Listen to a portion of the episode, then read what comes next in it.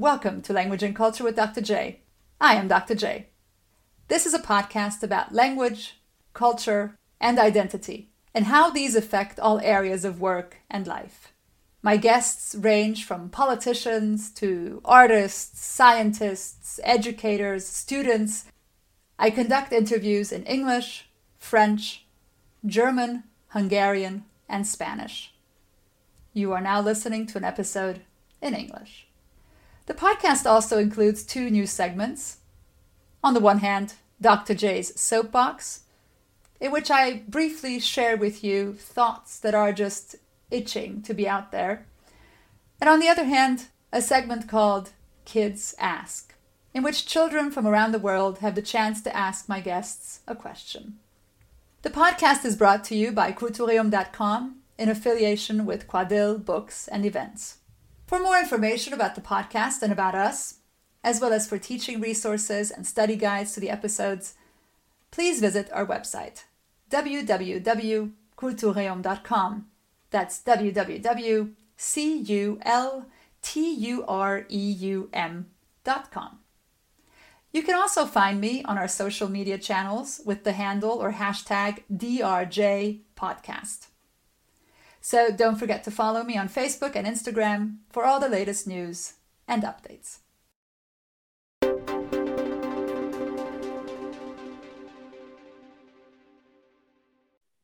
This episode is entitled A Restaurant with Conviction, and my guest today is Chef Sebastian Junge, who founded and owns Wolfsjunge in Hamburg, Germany.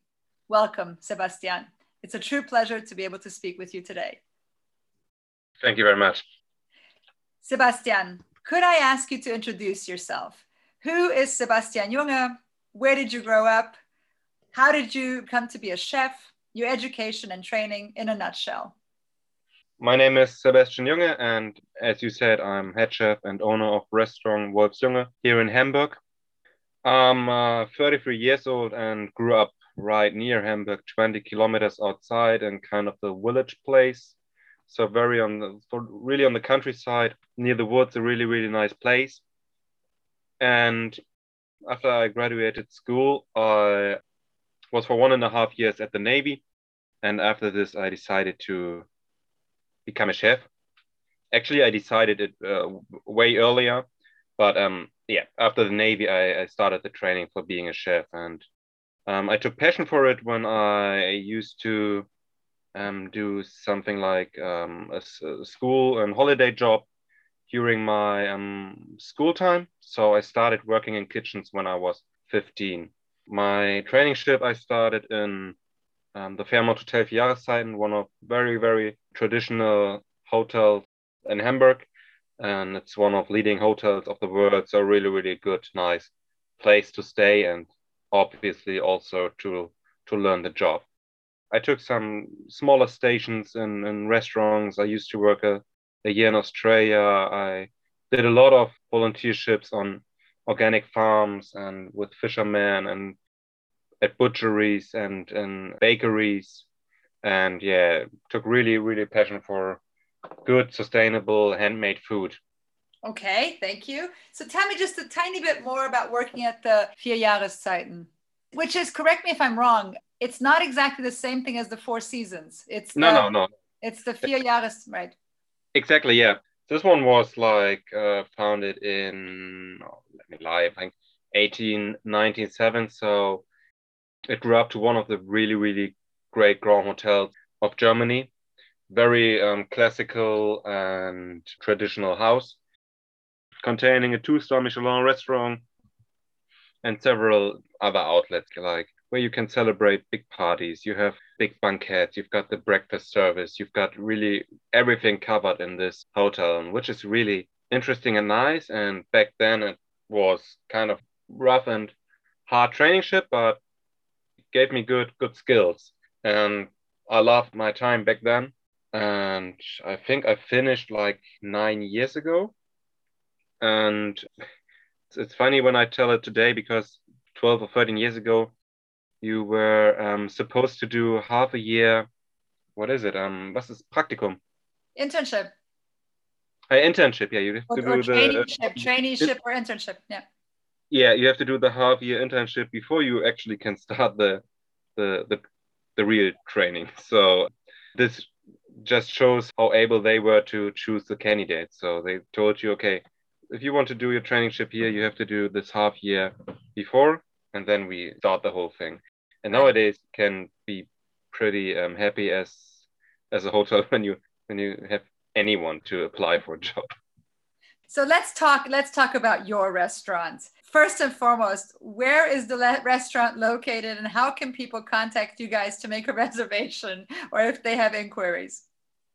Oh, so yeah, our restaurant is located kind of in the center of Hamburg. You've got these two little lakes. The one is the bigger one, the Außenalster, and we are located at the Außenalster east of it. So kind of really in the center. You can reach us from the central station within a few minutes, but not in the really CBD in the buzzing center, but right next to it.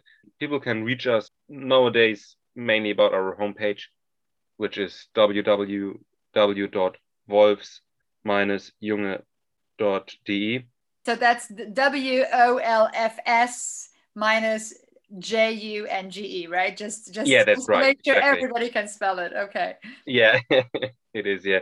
So otherwise, you can, of course, you can find us with our restaurant name on Facebook and Instagram too. Okay. So how did you come to start the restaurant? How did you even get the idea? How did that come about? So I was really passionate about the source of the produce and sustainability and the history of produce and who is producing the stuff we're eating. So, and in nearly all of my stations where I used to work, nobody was really able to tell me a story about it and to tell me anything about the produce. Just didn't matter, nothing. Even if it was a carrot, if it was a part of the beef, if it was a dairy, if it was the eggs, nothing. So there was no story behind it, and I was always a little bit annoyed of it, and I was always fascinated what the story could be. So yeah, I decided if I want to continue doing this really rough job and doing all the hours and this bad payment, like nearly everything speaks against it to do this job. If you compare to different jobs, like the people who graduated with me, if I would compare this, so I told myself I really want to do the things in my way. And I really want to know the story behind the produce. I really want to make a difference. And I just wanted to tell also the guests the story about this produce. And I can't tell the story behind it if I call for my vegetables some guy in the middle of the night after evening service, and on the other side there's someone on the telephone I don't even know, and he's telling me, yeah, 10 kilos of carrots and 20 kilos of potatoes and 25 of onions. Okay, that's it. Next day you got the produce and you don't know anything about it. You don't know the guy who sold it. You don't know who grew it. You don't know who imported it. You don't know anything about it. It's just so anonymous, and I was always like really annoyed of this fact. So let's go into a little bit more detail. So you actually bake your own sourdough bread. You know where the flour comes from that you cook with. You make your own sausages. You believe in using every single part of the animal that you cook with. Would you mind telling us a little bit more about the underlying philosophy behind Wolfsjunge and sort of what actually regionality and seasonality, you've mentioned it as well, and it's on your website as well. What is regionality and seasonality to you? What exactly does that mean? So this is really a mixture of different stories. So on the one hand, it's the skills you learn in your traineeship. It could be way better, be way more basics taught, and it could be really, really better. I don't know why, but the level is really low. So I was always... What do you mean? What level is low? Like the school education level for chefs. Oh, okay. Mm-hmm. So there's really it's really pretty easy to finish this education in the end. So... And it's because of a lot of skills weren't needed anymore. So nowadays you don't need in the restaurants to know how to process the whole animal. You no need to know to make your own sausage or to make your own bread, because just nobody does it anymore. It's just uninteresting because you could order everything. And so it's not taught anymore in school, and there are less restaurants that do it. So it's pretty hard to learn the skills. That's what I did, this internships and the voluntary internships all the time. I always were on the farms and with butchers, and I always wanted to go these further steps. And I wanted to know what is containing in this food I serve. So, and I can only really tell my guests what's inside the bread or what's inside the sausage if I have done it on my own. So if I bake my own sourdough bread, I can tell the people, oh, it's containing flour from this and that farm and water and salt, and that's it. And we do it this and this way. And if it's the sausage, I could do the same. So I was really fascinated of this idea to make really everything on your own and to be able to answer all these questions. Yeah, that's the thing, what is about the skills. And the other thing is kind of a political idea, because I'm not really interested in supporting really, really big companies and slaughterhouses and agricultural and industry and stuff. I'm interested to support people that actually make living with a lot of family there on the farms and that can tell me about the soils and about the veggies and about the animals they grow. If I eat meat, I really want to know who raised it. And it's a really, really ethical question. For example, I just couldn't order it with telephone with a guy. I don't even know who it is. And then it comes from the other end of the world. Still animals we're talking about. And so this is kind of a political question for me as well. What kind of systems and what kind of agriculture I want to support? That's a fact a lot of people, a lot of chefs always forget. It's still with every decision you make, you support agricultural system. And I choose to support really, really small agricultural organic farms. I think that's, this is one of my big topics as well. I completely support you 100%. So tell me a little bit more about this. We have a lot of listeners all over the world. Tell me, what farms do you use specifically? How do you pick them? How do you pick your flour? The thought process that goes into it. Mm-hmm. Yeah. So first of all, we are complete. We were using 100% organic food. So in Germany we need to do the certification. Then we are really controlled once a year that we are definitely only using organic ingredients. So that's one of the really big benchmarks we choose for working with farms. So all of them are organic. And then I'm really putting a lot of time and effort for the slow food movement and for the network as well. So I know a lot of people about that. I did a lot of internships, as I said. So I know these farms from really being there and working there. And I think as soon as you are in kind of this network and informing yourself about organic farms nearby you and stuff, you just get to know them and you hear them and you know them from the markets where you do your shopping for at home. So I know a lot of people just from the markets. And there are different sources to these ingredients, from the network, from the markets, from where I used to work, where maybe even one farmer one tell me, oh, I know someone, he's got really, really good cattle, or he does the best potatoes in northern Germany. And I give him a go. We just go there and get to know him, give him a call. We always meet the people that we're working with. Really, really just a few ingredients here we're using where we're not really know who does it and who's behind it. So to meet people in person is one big part of choosing the produce. Okay, so I think the problem, if I may kind of become philosophical right now, one of the problems in the world today, I think, is that people have found their own niche and then they stay within their own niche. So people who believe in organic food, they buy organic food and they go the extra mile to purchase organic products, etc. And people who don't. So I think the most interesting thing would be to draw the people who are not yet in this niche into it as well. So perhaps from your expertise and from your experience, what could you tell people who perhaps, you know, sort of you're not in this lifestyle yet?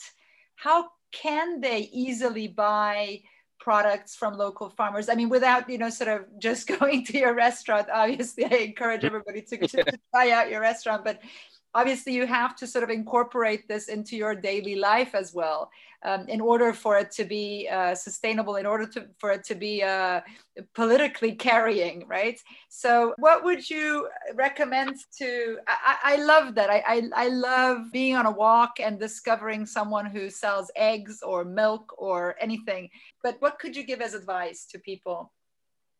So first of all, I probably have to admit it's not the, for me, it wouldn't be the most interesting part to reach those people. It's probably the most exhausting part because. Yeah, but it's the most important. You know what I mean? Like. It is, yeah, that's the most important. Yeah, definitely. It is because you couldn't make a change without getting all these people interested for this. So yeah, that as you said, it's always in this bubble we are. Because exactly what you're saying. Yeah, because we're in a bubble, you know. Yeah. And we encourage each other to believe exactly what we already believe. And I think that's not the point, but you know, in anything, I think the point is exchange. So. It is, yeah. So that's why, for example, a lot of people in this bubble worried about, now the discounters are selling organic food as well from Bioland, or they are doing cooperation with biodynamic Demeter. Are we really into this? Is this what we are standing for? And of course, we are not standing for making big companies bigger or making more money, but we're standing for making these brands on these organic systems bigger and to make more people eat it. So yeah, what is it? I think one of the basic interests would be to make kind of cooking ideas, agricultural kind of school topic. It should be in school education. There you should have something like cooking classes and garden classes, and maybe getting people back to their food and to their daily food again. It would be really great to have from the first grade on, maybe just 1 or 2 hours a week for the kids, how to grow your own veggies, how to make simple meals, and where does it come from, even especially for kids in the cities. So you basically have to start there. And as soon as you have really a lot of people from the beginning into good food, that would make a big difference. And as well, I think politics could be way more active in supporting organic agricultural systems. I think that's two key parts, a little bit more politics and a little bit more education for everyone, at least, of course, kids, but for everyone else as well would be great. And I think with what you're saying with learning how to cook, I mean, this idea of using every part of the animal is so important for me. I grew up with my mother killing the chicken herself, which, you know, nowadays, if you say that, people say, oh my God, it's so disgusting. It's how could you? And well, yeah, exactly. What's the difference if you're killing the animal yourself or if you're buying it slaughtered? I mean, it's. Oh, that's a huge difference actually, because. Really, what is enfremdet?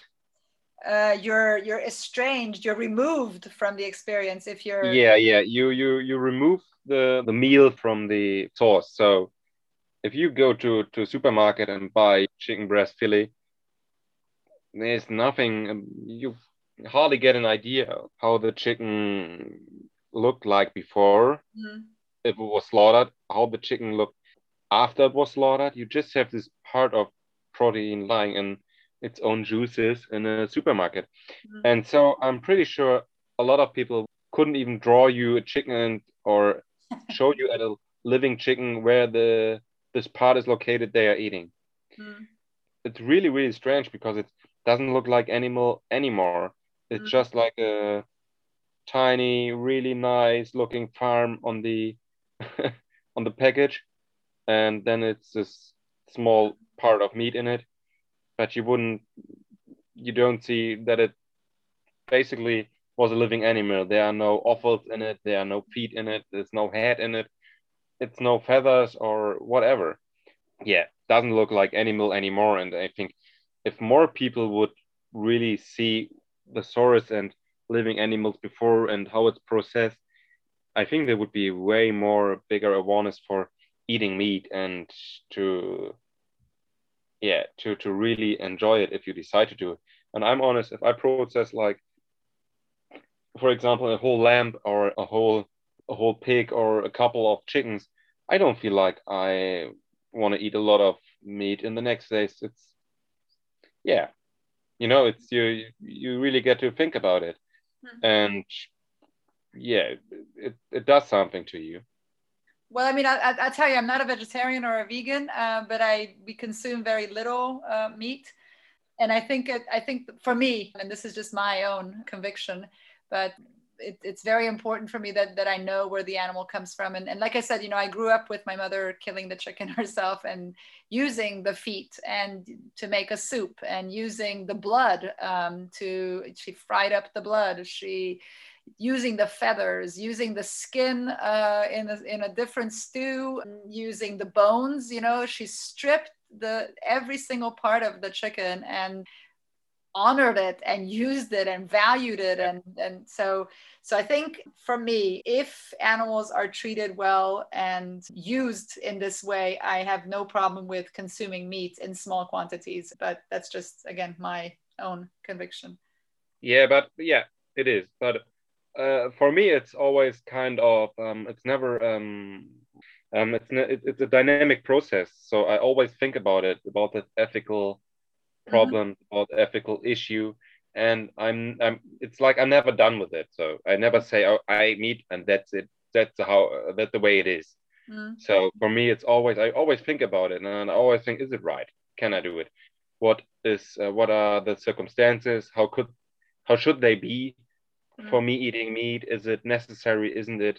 And yeah, so far as I thought about it, I see it the same way as you do, and especially the meat I consume and it comes from really small scale farms, and it grew up there was a task on the farm.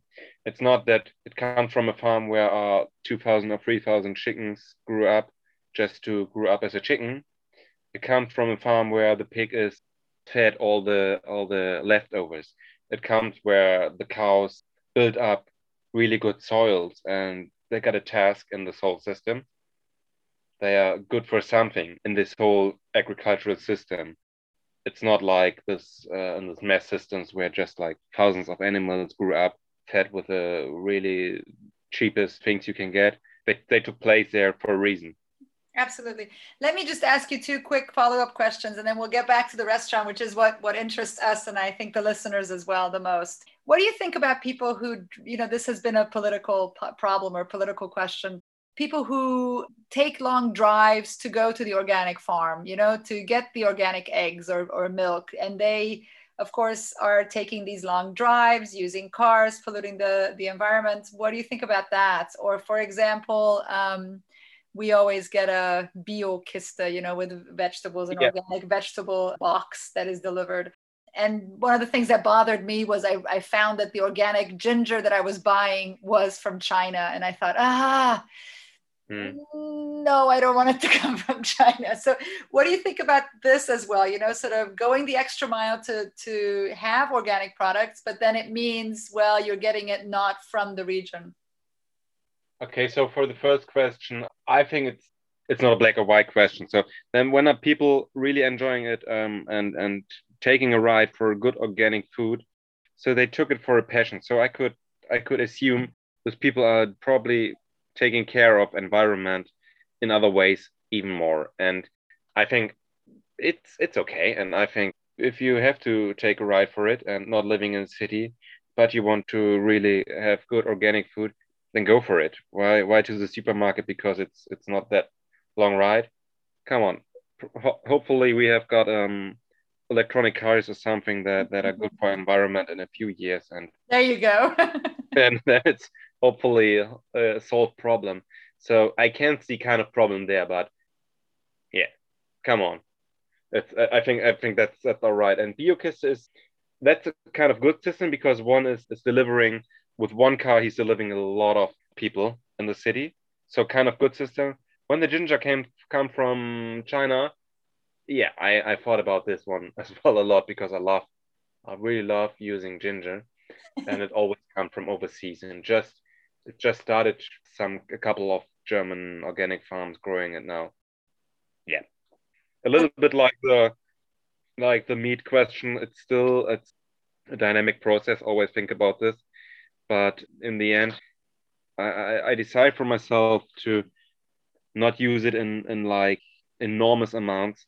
So we use vanilla, we use pepper, we use ginger, and we also use lemon from time to time. But we decide for us to use it really wise. So when we've got a lemon, we pickle them to get a lot of flavor out of them. Or the vanilla, we do we cook them a lot.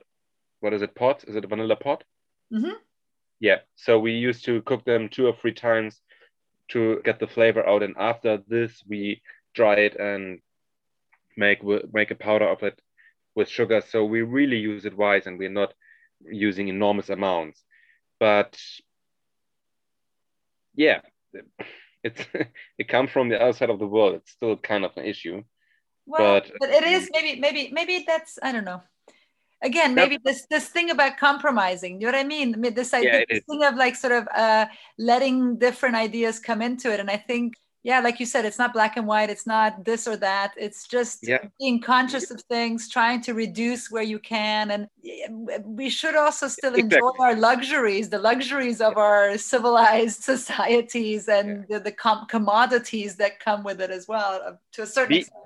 Yeah, I think just like really being aware of it, and the fact that you think about it makes you perhaps make it use less, or make it really honor it and make it really special for you.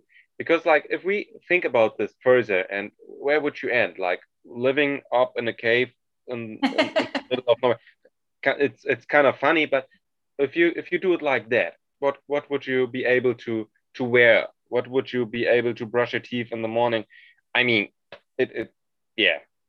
You have to make compromises at some point, because I think we're very much on the same wavelength on this. Yeah, because but always, for me, it's just always think about it. And if I for example, if I buy a T-shirt or a pants, I know it's probably but okay, clothes are really nowadays really good made here in Germany and Europe and organic way.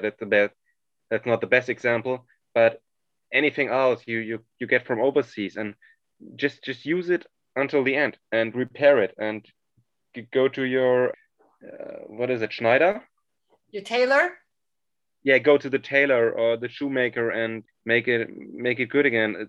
Repair it. It's just about this. So think about it, doing the compromise, but then honor it and be aware that you don't throw it out or just use it like, I don't know, Smarties.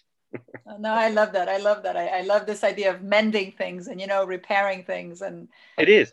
For example, I wear the same pullover for like in the winter for 10 years. It's like Siemens pullover out of wool. I wear them for 10 years. And you can be sure lately in October, I put on one of these 2 pullovers, and you will see me in one of these pullovers for 4 or 5 months. And this like the last 10 years, and it's with my winter boots as well. And if they got a damage, I go to the shoemaker, and that's it. I hate nothing more than buying clothes or cell phones or stuff.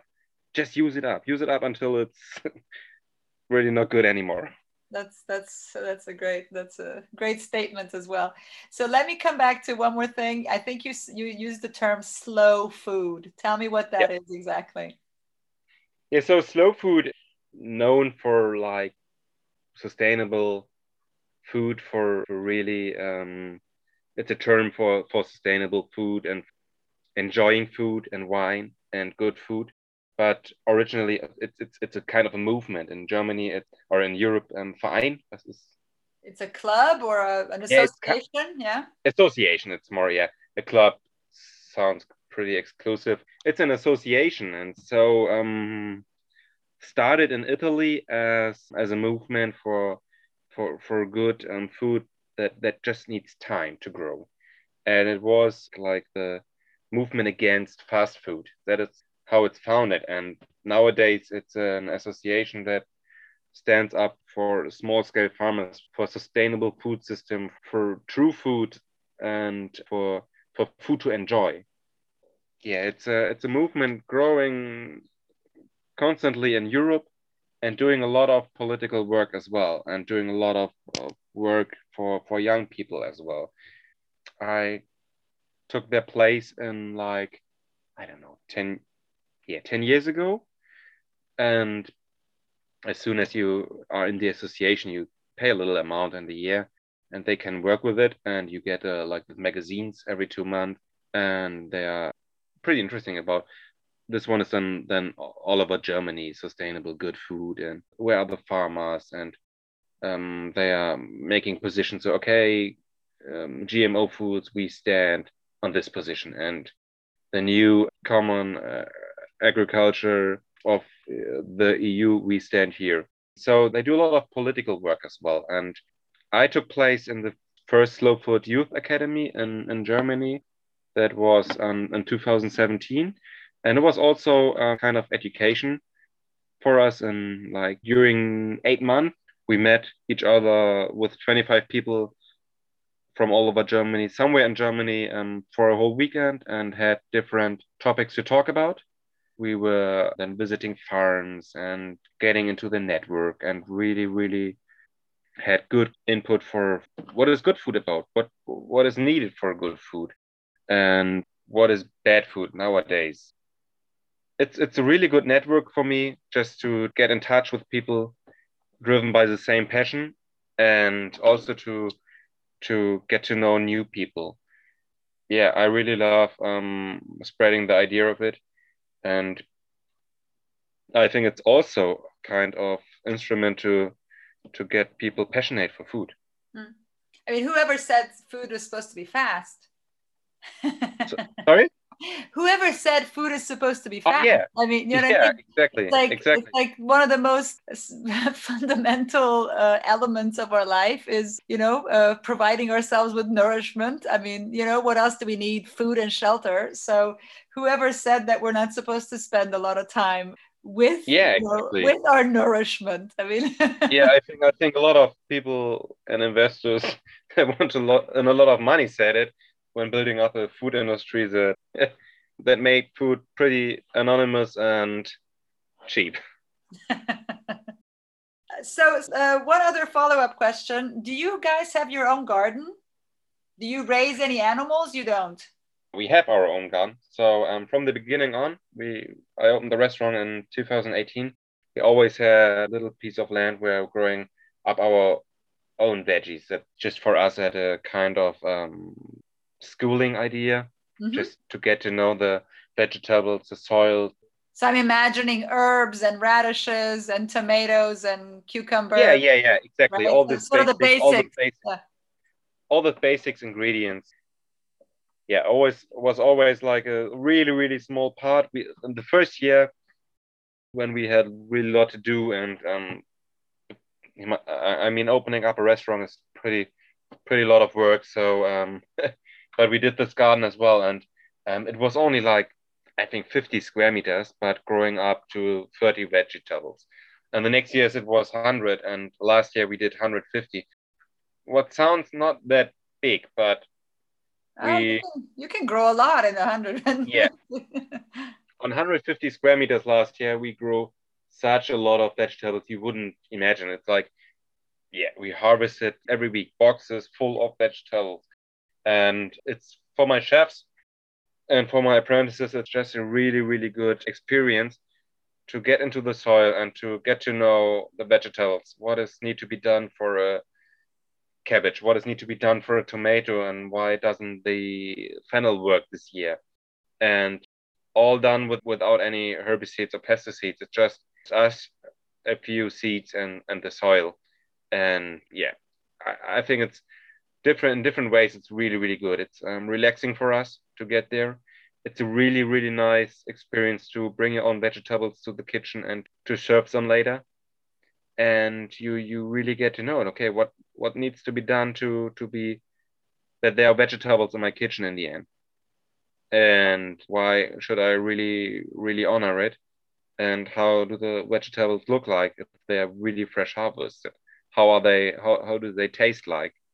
Well, I tell you, I mean, my parents, that's another one. They're avid gardeners, and they have green beans and red onions and peppers and cucumbers and everything in their little garden as well. So I've always tried. I'm not a good gardener, but I try every year with the kids. We plant. You know, one thing that I will not plant ever again. I'm waging a war on carrots.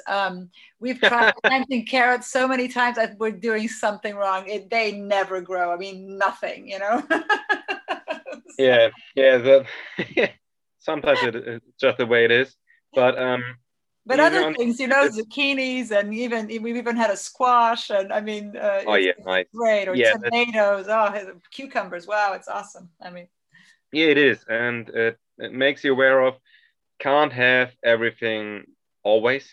So it makes you aware of, oh, look, the tomatoes are not working at all this year. So we harvest from maybe 30 or 40 plants. We harvest 2 kilos, and 1 year later you harvest 10 kilo from one plant. It's just be aware of it's not always the way you expect it or you plan it. So, and funny thing is, if you don't harvest it or if you don't eat it, someone else had it. So it's okay kind of way, because that's the nature. Mm-hmm. So would you mind, I know you're really involved with the Urban Gardening Project. Would you mind saying just that at this point a little bit about that? I mean, maybe just one or two more things real quick. About the urban garden? Mm-hmm. Oh, yeah, that's another thing we do right at the restaurant. I always fell in love with urban gardens all over the cities. I think I don't know, it's kind of magical. I just love it. Going somewhere in the city and then pow, in the middle of nowhere, like 15 herbs growing in kind of a, I don't know, wooden box or whatever.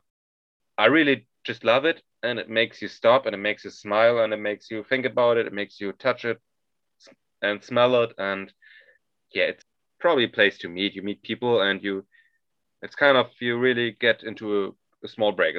That's how it is for me, and I always can see it when people passing by our urban garden. So we try all over around the restaurant to plant a lot of herbs, some chili plants, maybe even fennels, stuff like this.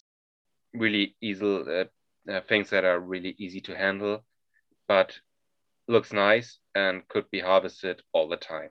So this has nothing to do with the restaurant. This you're just doing kind of for the community, sort of to. Oh, we use it in the restaurant, but I think it's also a community thing, because everyone can see it, everyone can use it. If you feel like you want to harvest some of our parsley or basil, go for it.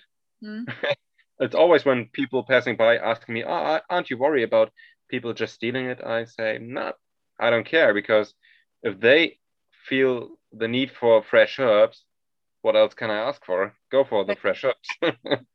awesome Yeah, because and it's nice. You get to in touch with the people. Sure. You can communicate with them, and oh, that looks nice, and look, here the flowers, and here look the herbs, oh, that's so nice. And always like kindergarten groups passing by, and it's just lovely. I love it. You know, I just wrote a little book. It's called We Fade to Green, and I just published it. And it's all about how the answer is, growing your own vegetables. Yeah. So it's all about, it's kind of a little fairy tale. It's for kids, but it's. Oh yeah, sounds good. Yeah, it makes a connection to your food. Sure. Totally. Everyone that tastes self-grown food will be. Absolutely. I don't know, we'll be in heaven, because it's like, you're really proud of the work. And it's always when people start baking their own bread and they ask me, well, this recipe, how does it work? You think it's going to work? What I have to do? I always tell them, go for it as it's described. Look at this, be aware of this, but no matter what, it will taste like one of the best breads ever because you bake it on your own. So our smallest daughter decided to plant radishes. That was her vegetable of choice last year. And she planted her little radishes. And so, you know, they would grow, and she was really proud of them. And she would just take out these little, they were small, they were good, they were delicious, absolutely delicious, but they were tiny. And she would take these tiny radishes, and she would like take 2 or 3 and go over to the neighbors and say, I grew these for you. And, you know, sort of that is, and what she or she would sacrifice, you know, 3 or 4 of her radishes for us for the meal. And, you know, we all had to kind of close our eyes and put a little bit of salt on it and sort of, oh, this was an amazing radish. And so, but it's true. You know, you sort of absolutely enjoy it with all of your senses and your heart, you know, so. Yeah, sure. Okay, so let's go to the restaurant experience. What can people expect when they come dine at your restaurant? Walk us through the experience. I know, for example, also that you have handmade furniture and that the dishes are also pottered locally, etc. But sort of try to lead us through a virtual tour. Yeah, a restaurant experience at Wolfsjunge is always connected to really good organic handmade food, where we do everything on our own.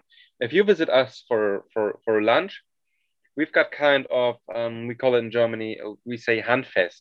That's like comfort food, probably would call it comfort food. We do a lot of classics, rolls and handmade pasta, and we do ragu bolognese with it. And we do our homemade sausages, or is black pudding, always a good soup. You get our homemade sourdough bread in the beginning, and for lunchtime you can choose, you usually choose 2 or 3 courses out of a menu with 7 dishes. Always vegetarian opportunities available. So it's a little bit more, we call it basic or easier to get in, and for your lunch break, come there, have a good glass of wine. You get our sourdough breads. Usually I'm at the head chef, I go there out for the bread or for the starters, get in touch with the people, just having a chat.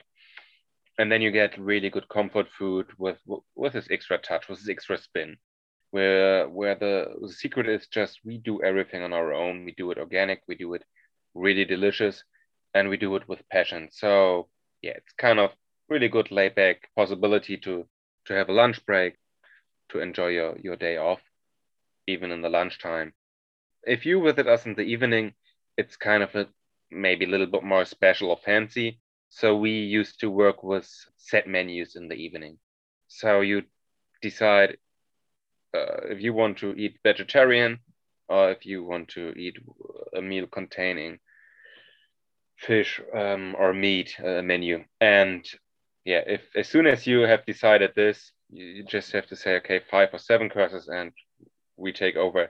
So it's a little bit more creative. We do smaller portions, but compromise and not compromise. We with intensive flavors, and yeah, it's more and more more kind of a fine dining experience, but still with this this really good handmade food. So that's how it is in the evening. Always combining our menus in the lunch as well in the evening with great wines from small wineries. And if you wish to do it without alcohol, with our great homemade drinks. It's mainly about really enjoying good food, and we tell a little bit of a story around it. We never preach in this terrible or annoying way. So of course we say, you're here, and this is our homemade sourdough bread made from organic flour, but we don't make people feel bad after it. Just we tell it, and we tell a story about it, but it's always in the focus. Just enjoy your evening, have a good time. If you got further questions, we are here, and we are happy to give you the answers. Awesome. Okay. Anything else? I mean, you can take a breath. It's hard to talk. Oh, yeah, I think the rest you just have to make your own experience. Your restaurant is inspiring and beautiful. The food and the wines you serve here are exquisite. Any last remarks that you would like to leave the listeners with? Just get in touch with your food again, and talk to the producers, talk to the chefs, and think about what you're eating. And come to Wolfs. Come to Wolfsjunge, of course. Yeah. Thank you so much, Sebastian. I wish you continued. Yeah, you're welcome. It was a pleasure. And thank you all for listening. This is Dr. J signing out.